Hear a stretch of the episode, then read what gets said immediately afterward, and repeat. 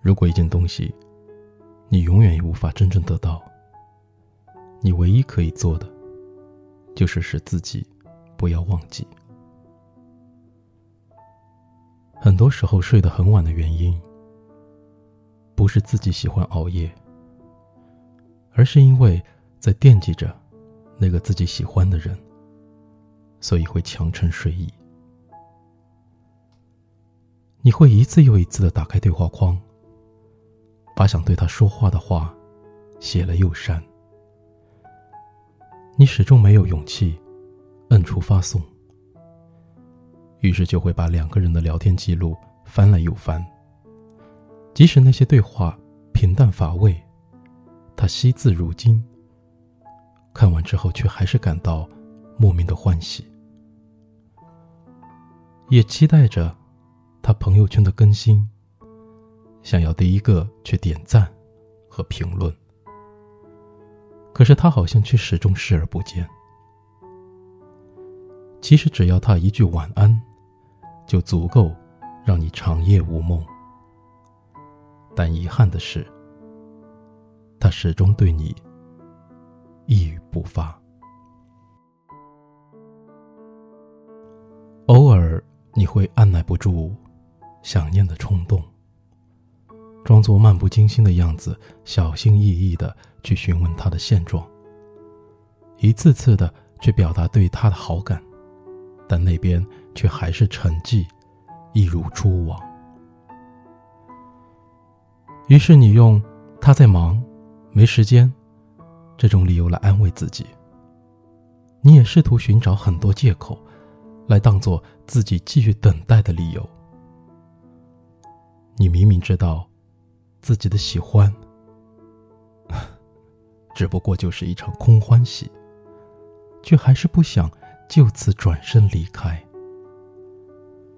但是热情，终将会在一次次的忽视里被磨灭成灰烬。失望积累太多就是绝望，你终会感到身心疲惫、痛苦。不论处在哪一种感情中，没有回应，就等于拒绝。没有谁真的会忙到连打个招呼的时间都没有。只不过，只不过，是因为在他心里，你所占据的位置渺小到可以视而不见。之所以不去回复，只是因为。他不想去搭理，而你又何必纠缠不休？那些怎么发消息都不回你的人，就不要去打扰了。因为他心里觉得重要的那个人不是你，等不来的人也不要再去浪费时间，因为喜欢你的人一定会向你走过来的。人往往都会对得不到的东西有种莫名的执念。喜欢一个人的时候是这样，他越是往后退，你越是不依不饶。就像我的一位听众柚子，之前喜欢一个男生，恨不得从醒来的那一刻就开始对他狂轰滥炸，而发过去的每一条短信也不过是围绕着在干嘛、吃了吗这种日常的问题，因为男生压根就不给他进行其他话题的机会。他的回复也从来都是看心情，通常早上发过去的早安，要等到第二天凌晨才会收到他一句“哦”。他看到之后，心里虽然很难过，但又私下安慰自己，即使对方冷落他已经十几个小时，但最终他还是有一个回应。也许是喜欢一个人的时候，大多都是卑微的。他奢求的并不多，哪怕对方只是发来这种冷淡的语气词，也会在心里些许感到一些欢喜。偶尔，男生一时兴起给他秒回，发过来的不过是几个聊天表情，但还是让他欢呼雀跃好一阵儿。但他来去无踪，很快就会又消失不见。打开对话框看了又看，生怕自己没有发送成功。直到睡着的那一刻，依然在等消息提示音的响起。他还会想方设法的去获得他的注意，朋友圈里的每一条动态都设置成仅他一人可见。但他从来不会给他点赞，或是评论，就像自动屏蔽一样，选择视而不见，却会给其他女生的自拍说好看。有一次班里一起出去聚餐，他跟其他女孩子有说有笑，却故意避开他在的角落。即使擦肩而过，表情也多半冷漠。那天，柚子借着喝醉的劲儿，在走廊里拉着他的胳膊，问：“是不是讨厌自己？”男孩只是笑，一声不吭的转身离开。那一刻，他真的好想哭啊！不是因为他不喜欢自己，而是觉得自己从头到尾都像是一个小丑，在他眼前晃来晃去，一点儿也不酷。他再也不想进入他的生活。当热情被耗尽，当深情被辜负，就该转身了。柚子好像突然明白，对于一个不喜欢自己的人来说，每一句嘘寒问暖，换来的只是他的无动于衷。回复的每一句话，也都是不带温度。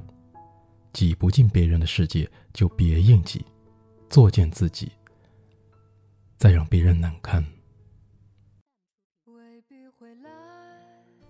你在一个人身上倾注了太多的关注度。表现出来的感情，就越是炽烈。但谁也都没有规定，你发出去的消息，别人就必须要去回复，因为每个人都需要有自己的空间，谁都讨厌被束缚，渴望自由，而你逼得越紧，只会让他产生反应的情绪，从而想要逃离。我们也不想要一个需要每时每刻来保持联系的伴侣。我们也不愿有一个二十四小时让自己时刻待命的上司，所以无论处在哪一种感情中，你都要懂得留有余地。对于一个不在乎你的人而言，你对他的喜欢就像是专制独裁，而他的不回应，其实就等同于委婉的拒绝了。当喜欢一个人的时候。你会手机不离手，生怕遗漏对方可能会发来的每条短信和每个电话，心总是悬在空中，飘飘荡荡，没有任何安全感。和他说话的时候会思前想后，生怕哪一句不如他意。关于他的每一个表情、每一句话，你都会用心去琢磨和揣测其中的含义。尽管他还未曾有，却已经开始小心翼翼、患得患失。其实我想说，你要知道的是，得不到的回应要适可而止。也许对那个人来说，你不加掩饰的狂热的喜欢就是一种负担；你的关心和问候，于他而言，其实也是种压力。好的感情从来不是费尽心思的讨好，付出真心但没有回应，那还不如潇洒的挥挥手，然后昂首阔步转身离开。只有懂得放弃，你才能遇见更美的风景。一颗心执拗于那些不属于自己的东西，非要撞到南墙才回头，那么结果就会让你伤痕累累。所以，亲爱的，让我们别再去打扰一个不回复你消息的人了。你要相信，终有一天，你的热情会被值得的人温柔相待。你所遇，就是你的良人。